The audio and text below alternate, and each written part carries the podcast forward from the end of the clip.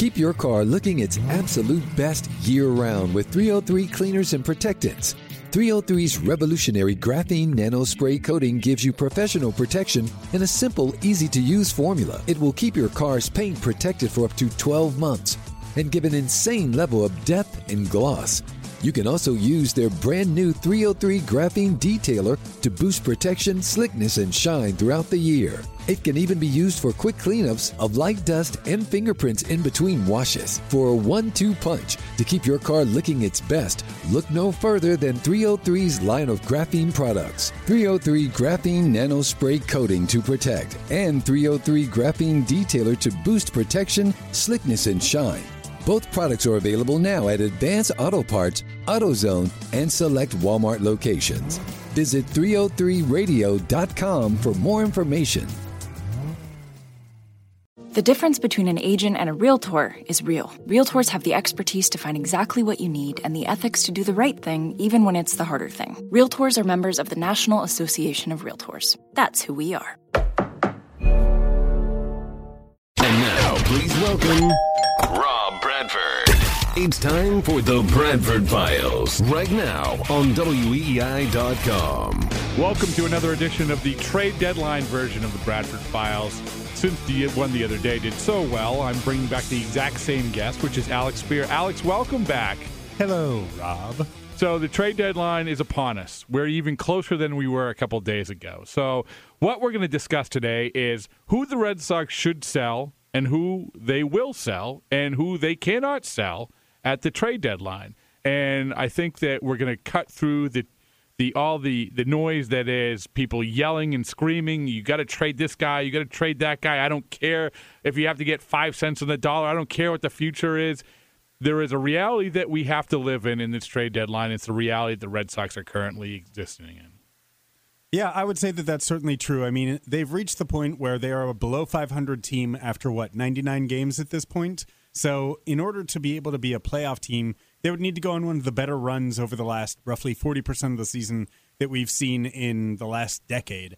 Uh, the, the likelihood is that that's not going to happen. And their moves have to reflect that. And that's not only with, you know, with kind of tempering the expectations of the type of players whom they can think about acquiring because they, they just can't put that much value on acquiring a guy uh, for 2012, even if it's a two year player like a Josh Johnson. 2012 just can't factor that much into how they weight uh, the uh, the acquisition value of a guy. But they also have to start thinking about are there assets that they have uh, that are going to be more valuable to them if they move them now rather than retaining them for the kind of pie in the sky uh, playoff run. It's I guess I don't want to dismiss it as pie in the sky, but they'd have to get really hot. They basically have to be the team that they were for four months last year and not since. Right, and and, and we also have to weigh in, and they're going to weigh this in as well. Is that the value of trading a guy now, a guy in trading value of trading a guy in the offseason, a value of trading the guy next trade deadline. There are those sort of guys too. So let's start right away with the big names um, that a lot of people say, hey, you know what? If you're going to blow it up, these are the guys who you want to start with. And we'll start with probably the biggest lightning rod, which is Josh Beckett. Uh, just talking to some major league. Yeah, league he has like a big kite with the key attached Yeah. and the whole thing. Yeah. He wears the Ben Franklin glasses. He he has about five keys attached to that string. uh, but talking to some major league sources today, the the Red Sox have fielded some calls on Josh Beckett, but nothing's close. It's kicking the tires, and one of the teams that you would think that might be a logical fit or a semi-logical fit, the Texas Rangers evidently do not have interest in Josh Beckett.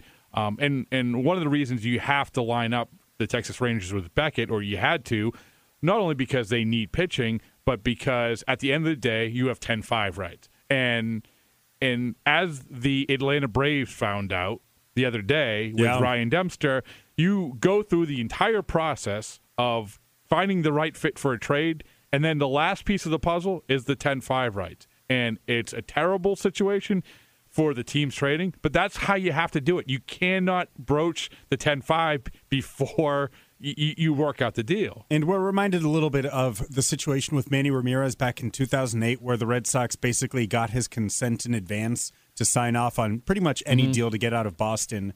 Uh, and so they were able to negotiate freely so long as they made that commitment to swallow the entirety of his remaining salary for the 2008 season. Um, so there's there's perhaps a comparison in that sense with Beckett, simply because he doesn't have simply because he has the right to veto any deal.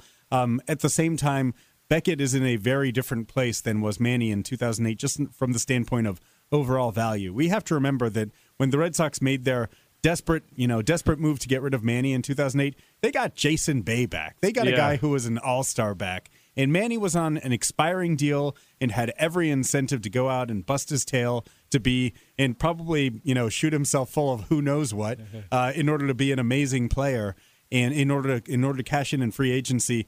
Beckett has Beckett's locked up, man. He has two and a half years left, seventeen million dollars a year. He has he's he went on the DL for shoulder inflammation and talked about the need to manage his shoulder in the short term to avoid a potentially career threatening situation, uh, which may have just been hyperbole, but nonetheless, if you're a GM of another team, don't you look at that quote and freak out if you even think about calling the Red Sox about the guy? So he is wow, he is a really difficult guy to uh, to be able to move right now to the point where you know I think if you're the Red Sox, would you mind moving him in order to get greater salary flexibility, greater payroll flexibility, that sort of thing? Of course not. Like he's someone who you visit uh, dealing, but you know, but what are you going to get back for him? And if you're not going to get anything back for him, he remains a legitimate big league pitcher. He remains a serviceable starter, at least a mid rotation guy. So how are you going to get better if you just dump him? Well, and it goes to what you said before about the likelihood of the, Red Sox making the playoffs this year. If you're going on the under the notion that it's very unlikely that Red Sox are going to make the playoffs this year, so what is the purpose of getting rid of Josh Beckett? Because people want to get rid of Josh Beckett because oh, it's Josh Beckett. Yeah.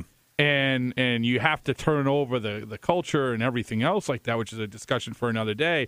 But Is it? I mean, you know, because in the cases of Manny and Nomar, those were two central trades in which they felt that they had to change the culture around the team, right? no, but here's my point. Okay, y- you want to change the culture for, you want to take, you want to get ten cents on the dollar because you want to change the culture right here and now for a team you don't think is going to be in the playoffs. Right.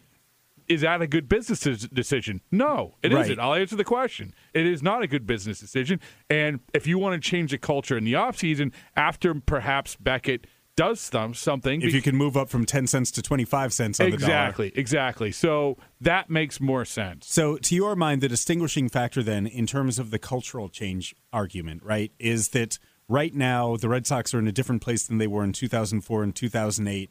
And so, whereas they made those moves out of necessity, and let's also not forget they had viable replacements in both cases. They got Orlando Cabrera for, for when they dealt Nomar away. They got you know they got Jason Bay back when they moved uh, when they moved Ramirez. They a wouldn't uh, aren't necessarily in the same kind of contender position that they were in those two years, and B probably wouldn't get the same kind of return that they got yeah, when they dealt those what's guys. what's the mo- you you have to tell me what the motivation is for cha- trading Josh Beckett right now.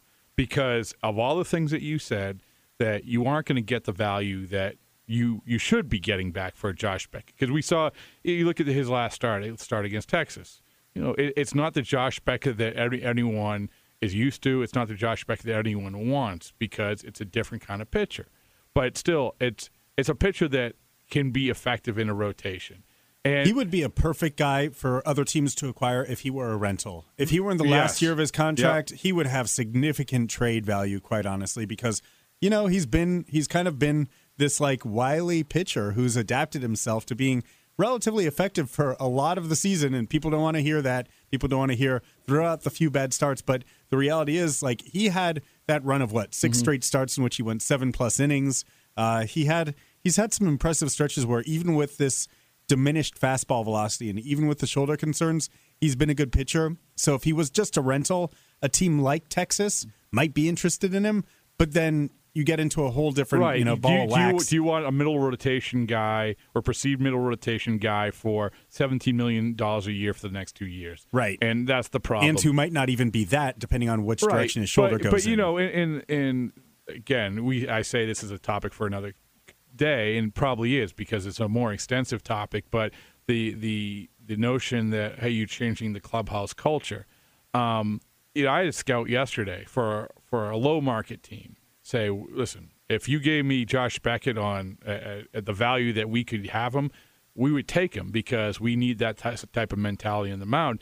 Where I think that people saying changing the clubhouse culture, we've talked about this. Is it this isn't Manny. This is right. this, this isn't close to Manny, and and it is baffling to me. And I understand that people are, will pile on to my opinion about this, but it is it is one of the more baffling things to me that people are reporting, hey, you know what? We don't want to take on Josh Beckett.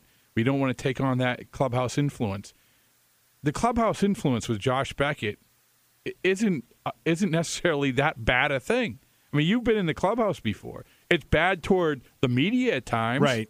And but tell me when it's been bad, other than last September with Terry Francona, and there was clearly some butting of the heads there, and Josh Beckett was absolutely at fault for that. Mm-hmm. But throughout this course of this year, Josh Beckett does his thing. He's consistent. Sometimes that consistency is a bad thing because he's hard headed, but this isn't Manny, and this isn't this isn't.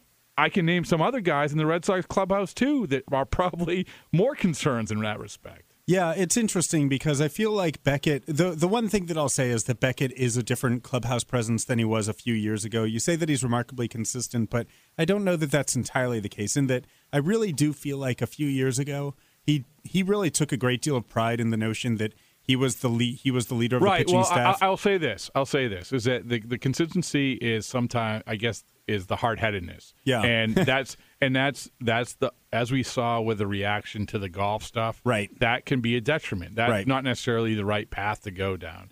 Um, but yeah, no, I, and, and in terms of leading the pitching staff. Yeah, you know that was the notion that this guy was going to lead the pitching Part staff. of the reason why they gave him that four-year, sixty-eight million dollar deal.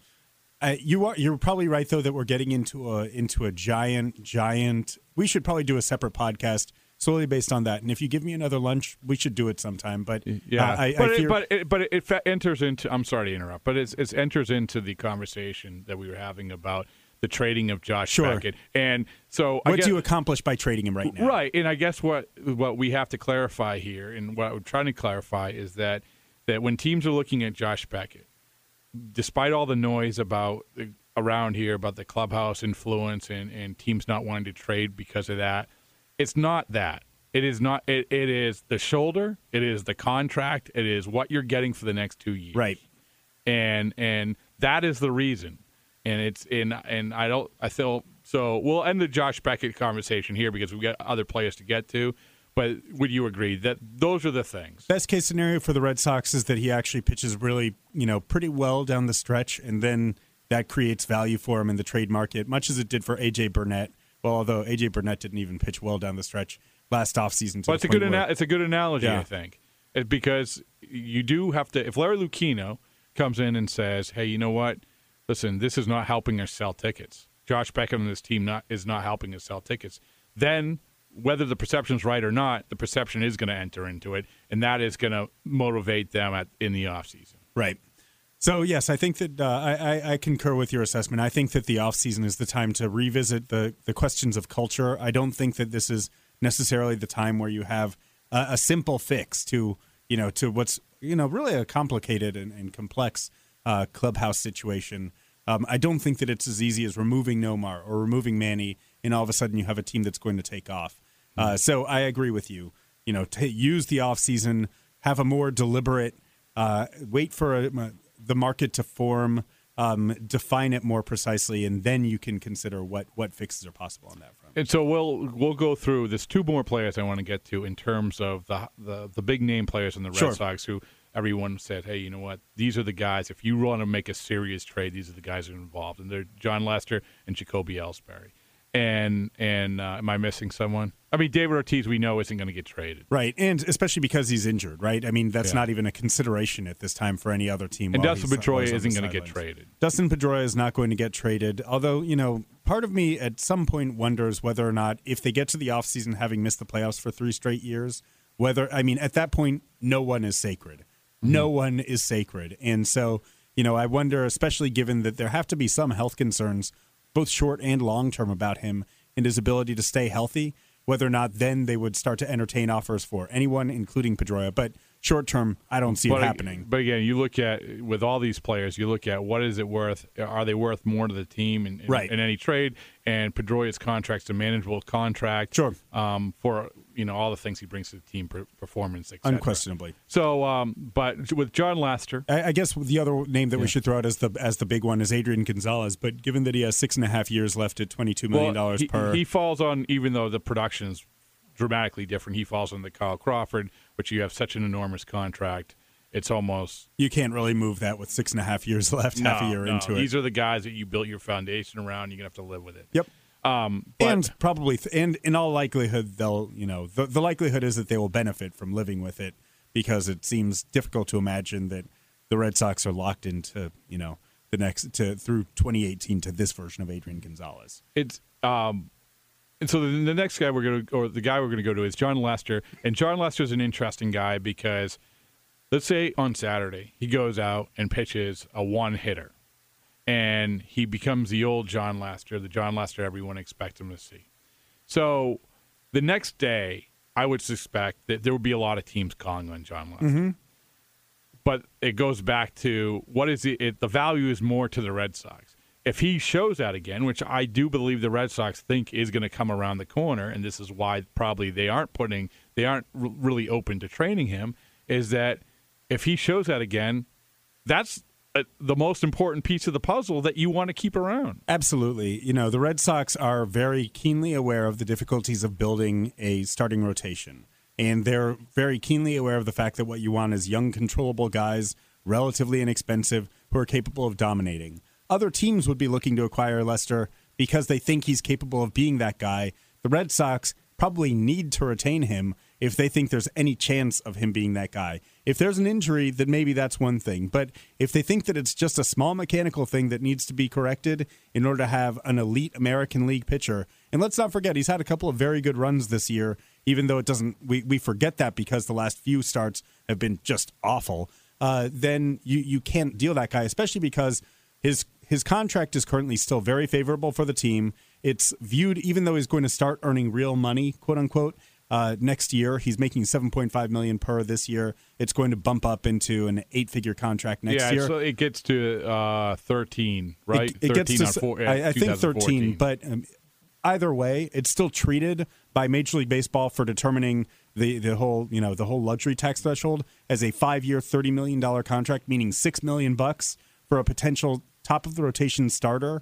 Uh, you aren't going to find that on the open market because you can't just say get rid of a guy. You always have to say if you get rid of a guy, then what do you have back? And in the case of the Red Sox, if their hopes are of contending uh, not just this year but even next, then you know you kind of need a guy like Jon Lester around in order to be able to accomplish that. Unless you're getting, yeah, unless you're getting back guys who are you know kind of ready to pop into Well, the middle of a starting rotation in the big and- leagues, who would give that up? Yeah, and that's the thing is that even with Beckett and, and the Beckett and Lester argument has always been is that okay, you want to trade these guys, okay, who's going to be the top of the rotation for your for your team? And hey, you know what? Maybe Doubront steps up. Maybe Franklin Morales becomes the guy that he was for a month uh, for the rest of his career. But those guys, as we said time and time again, are the hardest things to get, especially for the numbers that you just mentioned against the luxury tax and just in general. Cole Hamels is off the market. Cole Hamels and Jon Lester were kind of in comparable career situations mm-hmm. until this year. Cole Hamels just signed what a six-year, one hundred forty-four million dollar deal to stay with the Phillies. Well, you know, as soon as Matt Cain signs, Yeah. you know, the first thing it did was, hey, let's write the how this Matt Cain contract affects Jon Lester. Yeah. and we have to remember that. So, so and so if he doesn't pitch well, it, it's it just doesn't add up because if he does pitch well on Saturday, then you have teams calling, and but the Red Sox understand all the things that you just said. This is a valuable valuable guy, but if he if he doesn't pitch well and he keeps going down this road, then they'll be getting the calls. Well, we'll take Jon Lester off your hands, which is is ridiculous if you're the Red Sox. You can't sell low on a guy like that because if you're going to trade him, it has to be for an insane package of players. You know, you have to be getting elite, elite guys who are going to be team anchors for years to come.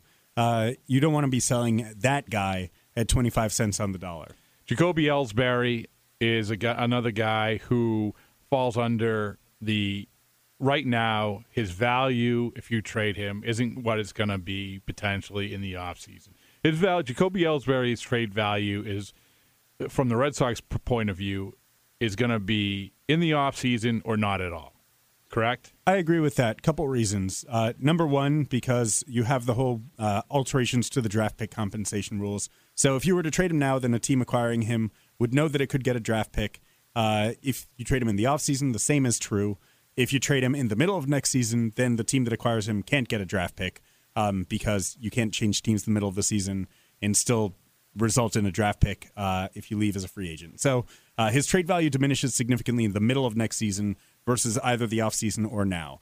But number two, uh, he's performing as a guy who's coming off of an injury, and so he doesn't have the huge MVP caliber numbers that he put up a year ago.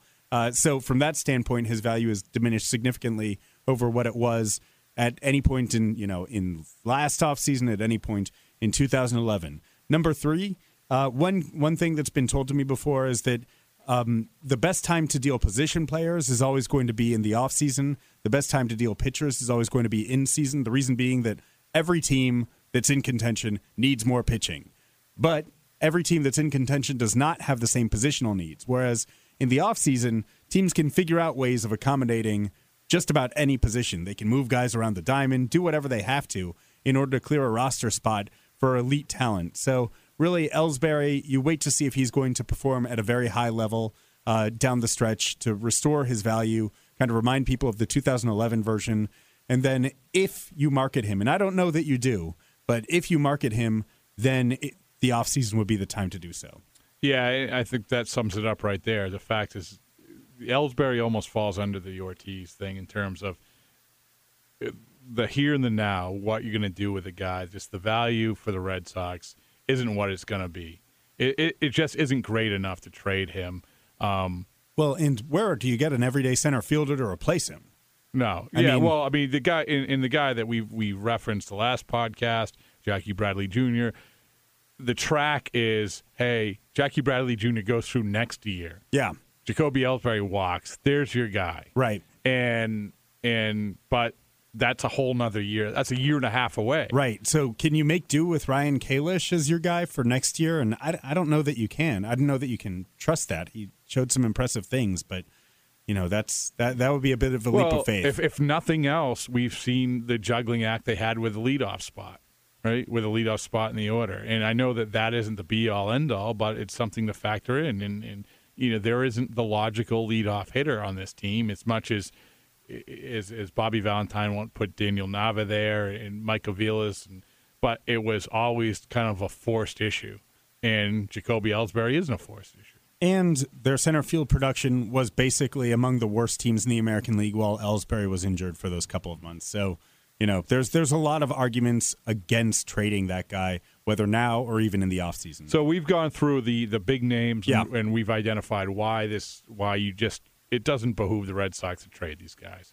And and so we'll go to the guys who might be legitimate trade pieces, although they aren't going to get the kind of return that I think people want um, but they're legitimate trade pieces. Let's start with Cody Ross. You know, I think that there of all the guys on this team, probably this this is the guy that probably is going to have the most legitimate interest. And but the problem with the Red Sox is that are you going to be able to get back anything uh, uh, anything of the significant value that you say, hey, you know what? It's it's worth us for to trade Cody Ross for a player we think might help us somewhere down the road when he can still be part of this team, it's still ingrained in the clubhouse, and we can still talk about a contract going forward. It's a tough one to walk away from Cody Ross because there are guys who you can deal on the major league roster and still make the case. No, no, we had, you know, he was replaceable. Mm-hmm. Cody Ross, you don't have that case. He's been their second best hitter this season behind only David Ortiz. Uh, he's been one of the top you know, recently, I know that it's it's tailed off a little bit in recent days, but as of about a week ago, he was one of the top five uh, outfielders in all of the American League in terms of OPS. I mean, he was essentially performing when healthy at a nearly all star caliber level.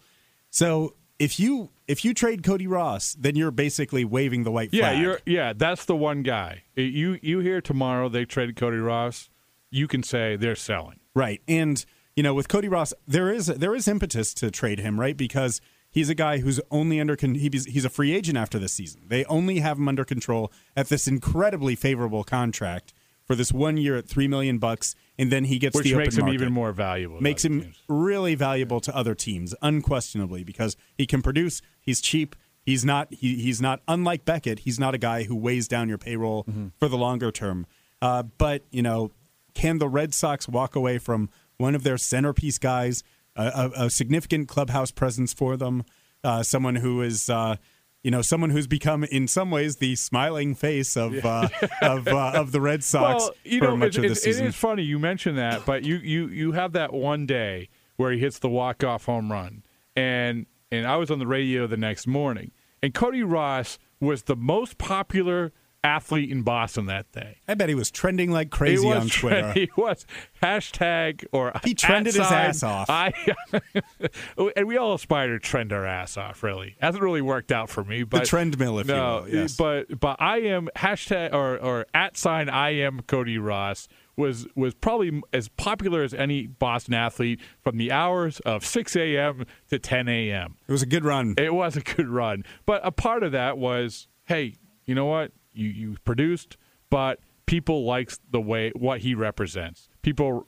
and he doesn't cost a lot. He's not the, the one of the guys who were here last year. He's the guy that people say, "Hey, you know what? You're turning over the mentality of the team, and also you're producing. You're everything that all these other guys Hits all the aren't." checklists. Probably wants to stay in Boston too. I mean, you've talked about Yeah. it this with him, right? He's open to staying in. I think uh, he's very open. I think he wants does want to stay in Boston. But if you keep producing, eh, then you you get into the free agent market. It becomes a tricky thing. But the one thing I will say that about Cody Ross is I do think that the the experience in the free agent market last year, even if he comes away with a good year this year, has has kind of made him a little wary of it because you know he had value last year, and then what happens? He has to wait until January, Right. to to sign with somebody, and that's that's not something that I think he wants to go through again. So, to your mind, is he a guy who you sell? I mean, he's a guy who you can sell this year and get very good value for him in the market, presumably. Yeah, without if you can get a legitimate if you can get a legitimate guy, if you are where you are, if you don't sweep the Yankees or or whatever you feel like you position you are heading into the trade deadline that you think you're in or you're out of it, then if you can get a legitimate guy that you think is going to be on your major league roster the next couple of years and be a, a contributing factor, then yeah, I think you you probably do trade him. Um, but but that has to be probably a value that you aren't going to get back from him, in my mind. Yeah. I think the the the more the bigger value is if you aren't going to get that guy, the bigger value is you talk to Cody Ross because if you are able to sign him, and we've talked about this before, of how valuable he can be for this team, and I'm not talking about because how many home runs he has this year, but how many, valuable he can be in terms of getting these other players to the major leagues. And and so if you are able to sign him because he's staying here, then you do that. Yeah, I I think that he's. I just think that the Red Sox are not in a position where they can sell right now. I think that he's kind of the guy who you might reconsider uh, as a waiver uh, as a waiver move in uh, sometime in August, especially in late August. And obviously, you know, you would some team is going to claim him pretty Right. early in the process, uh, so you would have to be okay with uh, with with the fact that you would only be negotiating with one team. But uh, nonetheless, to to my mind, he's just you know if you want if you want to go through the if you want to say that you're still committed to contending this year then you can't deal him So we're going to go through. So the last question I'll ask you, instead of going through every, there's other guys on this roster who you could say, hey, you need, the teams would want you trade and and you get some sort of player back. Um, there's you know, Aaron Cook, Matt Albers, you know, even Franklin Morales, uh, Shopik, even you know potentially even Saltalamacchia. Um, go down the list. There's guys, Mike Aviles. yep Um, but I'll ask you, what is one guy you think that is is very tradable from their perspective that you could get something back that would make it worthwhile? To my mind I, and I don't really know why we haven't heard more buzz about him, but to my mind, Aaron Cook is the guy who makes the most sense to deal in many respects. Because from my vantage point, Franklin Morales was spectacular when he was in the rotation, and I'd want to see a lot more of that because he's a guy who you potentially have under control, not just for this season, but through 2014. And if he can show you swing and miss stuff while competing in the AL East, then uh, you you can you know that's as we talked about a little bit earlier. That's a huge addition uh, to your staff. At the same time, Cook has been pitching really well. This has been the best sinker that he's had really since he was an All Star in Colorado. I mean, he's doing insane things. The fact that he's been that he has what like a 3.5 ERA at a time when he has three strikeouts Yeah, in yeah. 36 innings. I mean, it's becoming an ongoing joke for him and for members of the Red Sox that he's been able to do this, but it's because his sinker has been amazing. And if you watch him pitch, then if you're a contender that needs pitching help and that maybe doesn't want to and, and that hasn't acquired a Ryan Dempster or, you know, someone someone of that ilk, then don't you look at that guy and say he can help us? And if you're the Red Sox, you only have him under control for this year. He's a free agent after this year. He's pitching well enough that he's probably going to go somewhere else unless you want to commit to him with multiple years. Uh, and I don't, I don't get the sense that there's been, you know, that that, that is really happening. Uh, and so, if to my mind, he's a very tradable asset. He he's one of those tradable assets that you're able to make the case. We're actually going to see if we can't get better. And you know, we respect what Aaron Cook has done, but Franklin Morales is too mm-hmm. intriguing. We have to find that spot for him. The only thing that it risks is the Red Sox could, you know, the the Red Sox could have a depth problem in the rotation because you have the concerns about Beckett's shoulder. You wonder whether or not Felix Doubront may hit an innings limit or wall or something along those lines. But for now, you know, you would have five guys in the rotation with Morales potentially representing an upgrade in terms of stuff over Cook. I I agree with everything you said, and and but I think there's two things. There's two things that are very very important. You touched on both, but I'll reemphasize them. The Franklin Morales, you have to in the last two months. I don't care how you do it. You have to find out what he is as a starter, and whether that's moving some out of rotation, whether it's six man rotation, which is probably going to happen. You got to find out what this guy can do, and so I think that that has to be a priority. And if Cook is involved in that equation, great.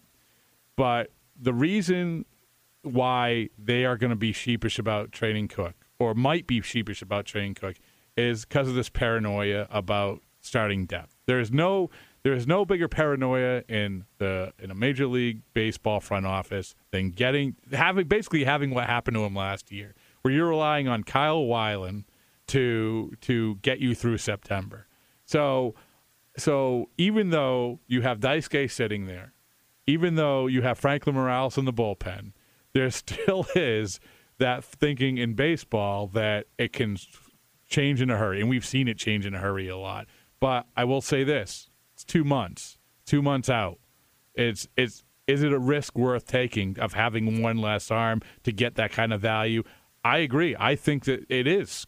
I, I certainly think it is because I do think you are selling high on Aaron Cook. As good as he feels, as much as productive as he's been, still you're selling very high on Aaron Cook right now. Yeah, him and uh, and Shoppach because I think that you and I have talked about this a little bit. Shoppach is having an extraordinary season. I mean, what he's been doing as a as a part time catcher, you know, an OPS of better than 900, an, o- an on base percentage of 366, power, really good defensive skills. I think that you know his catch and throw, blocking skills, all of that. Like you understand why he was the Johnny Bench Award winner coming out of college, uh, all of those eons ago. But uh, those two guys, you're capable of selling high. They're probably not in the team's long term future. They're both replaceable because you have Morales, who you need to get into the rotation to see what he can do over a longer haul for Cook. You have Ryan Lavarnway, who you probably need to get some more major league time to, sitting in the minors. And again, that's a position of vulnerability. If you have one injury to Jarrod Saltalamacchia or Lavarnway, you're kind of screwed. But you still kind of have to take that chance, Well, again, to my mind, with you, either of those guys. you reach the point. It's two months. Sometimes, I think they've done a really good job of establishing depth. I mean, the reason that they are where they are isn't because of their lack of depth. It's because They would be screwed if they didn't have depth. They No. would be like 15 games under Oh, if they I- hadn't had uh, the reinforcements that they have that they've gotten from Pawtucket and from well, really from Pawtucket and even going outside the organization for the Podsedniks of the world. front office report card identifying foundation guys who are going to produce this year. F or very very poor, and and and but establishing depth, which is very hard to do, and, and probably more hard to do than than having foundation guys because you know usually know those guys are going to be good and reliable. You would think. Yeah, you would think. Uh, they they have a very good grade in that. So so, but yeah, I, I do. I think that you've reached the last couple months here, and you you kind of have to say, hey, you know what? We're willing to take a chance with some depth. And last year, it wasn't taking that chance with depth. That's not what burned them. It was it wasn't having the depth to begin with. That's why you're going on the the trade deadline market and you're saying, hey, we need a guy who could potentially pitch in a playoff game, and so we're going to go get Erik Bedard. Right, exactly. And yeah, the position that they were in, and that was when they, they could afford to go after a pure rental. And they gave up four minor leaguers for someone who was purely a rental. Obviously, the decision making environment that they faced then was drastically different than the one that they face now. Uh, you know, with the exception of you wonder whether or not uh, whether or not the health concerns uh, that they had about Clay Buchholz and that they were kind of trying to sweep under the rug as much as possible loom for other members of the who are currently in the rotation. Mostly Beckett, I would mm-hmm. say, because of the shoulder. But uh, yeah, uh, th- that was a you know if you can use a Bedard like guy, if you can get the the Bedard package for Cook, mm-hmm. for instance, you know, and just mm-hmm. get get a couple of prospects who look like they might be able to impact you in a couple of years. Put it another way, 1997, you know, we we all remember that Jason Varitek and Derek Lowe came for Heathcliff Slocum, an incredible trade. That's a franchise trading tra- uh, changing trade that you never that you never get. But the other one that was really significant that year was dumping Mike Stanley, sending him off to the Yankees, getting Tony Armas Jr. back, and then using Tony Armas Jr. as inventory that you could Im- involve in the Pedro Martinez trade. You know, that's if you can do that, if you can get that B level prospect so that you can increase, you know, so that you can really start to think about an off-season move of significance. That that's something. So I think we've covered all the bases, and, and we and with all that being said, that they'll probably do something that we didn't expect because that's the way the trade deadline works. But I but there is an importance of of passing along some reality to the situation because people are dealing in emotion right now, and I totally understand that. You understand it, um, but the Red Sox are in a very, very unique situation. A difficult one, a difficult one, both for the short term and the long term, because they have a lot of guys who are, you know, they have a hundred million dollars tied up for next season in uh, in long term contract guys. That isn't even factoring in guys like Ellsbury, guys like Ortiz. So they're they're in a, a little bit of a uh, they're in a little bit of an interesting long term bind, and uh, you know, if you're able to move guys who aren't going to be able to be long term assets and create value from them, then that's that's kind of the situation that the organization is probably in, especially if it doesn't completely compromise this kind of long shot that they have of contention for this year.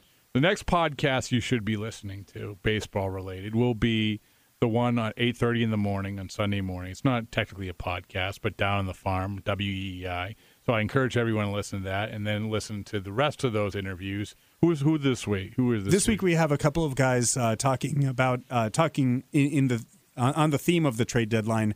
Uh, I check in with Lars Anderson one year after he was basically dealt to the A's, just about the the human the the human component of being traded and what it is to have to deal with that kind of reality of uh, of uncertainty for prospects at the trade deadline. And then I also have uh, have Kevin Goldstein on uh, from Baseball Prospectus and ESPN, and one of the one of the great prospect gurus who's out there talking about the the value of, of various guys in the Red Sox organization, and he has a, a ton of interesting uh, insights into uh, into who's valuable among the Red Sox prospects. Well, trade deadlines lend themselves to podcasts, excellent podcasts, which I think we've proven once again, Alex. So, uh, with the eye on punctuating this pitch once again, I thank you for coming in. I will go buy you lunch right now. My stomach is grumbling, literally. I am not sure if you can hear it. I will buy you two lunches and, uh, and maybe a third just for the next one.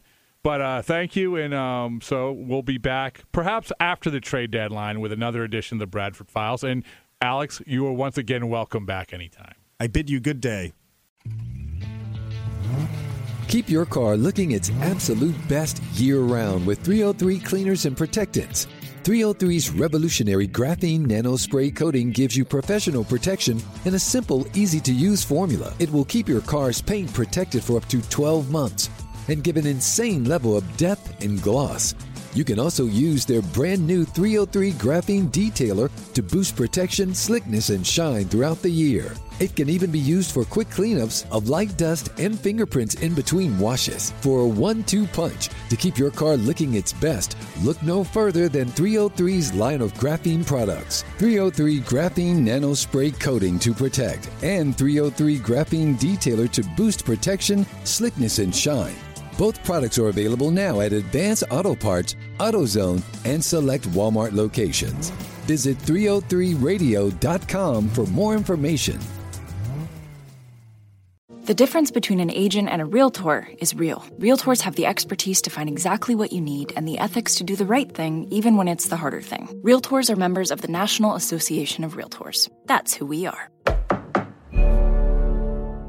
I'm Matt Spiegel, and I'm the host of the brand new podcast, Beat the Streak Daily. Every weekday this Major League season, I will update the state of Beat the Streak. The rules are simple. Each day, pick one or two players you think will get a hit. And if they do, your streak continues. Sounds doable, right? But so far, it's been impossible to win. And with millions of dollars on the line, no one has ever gotten to 56. Subscribe now to Beat the Streak Daily, wherever you get your podcasts, and play Beat the Streak for your chance to win $5.6 million.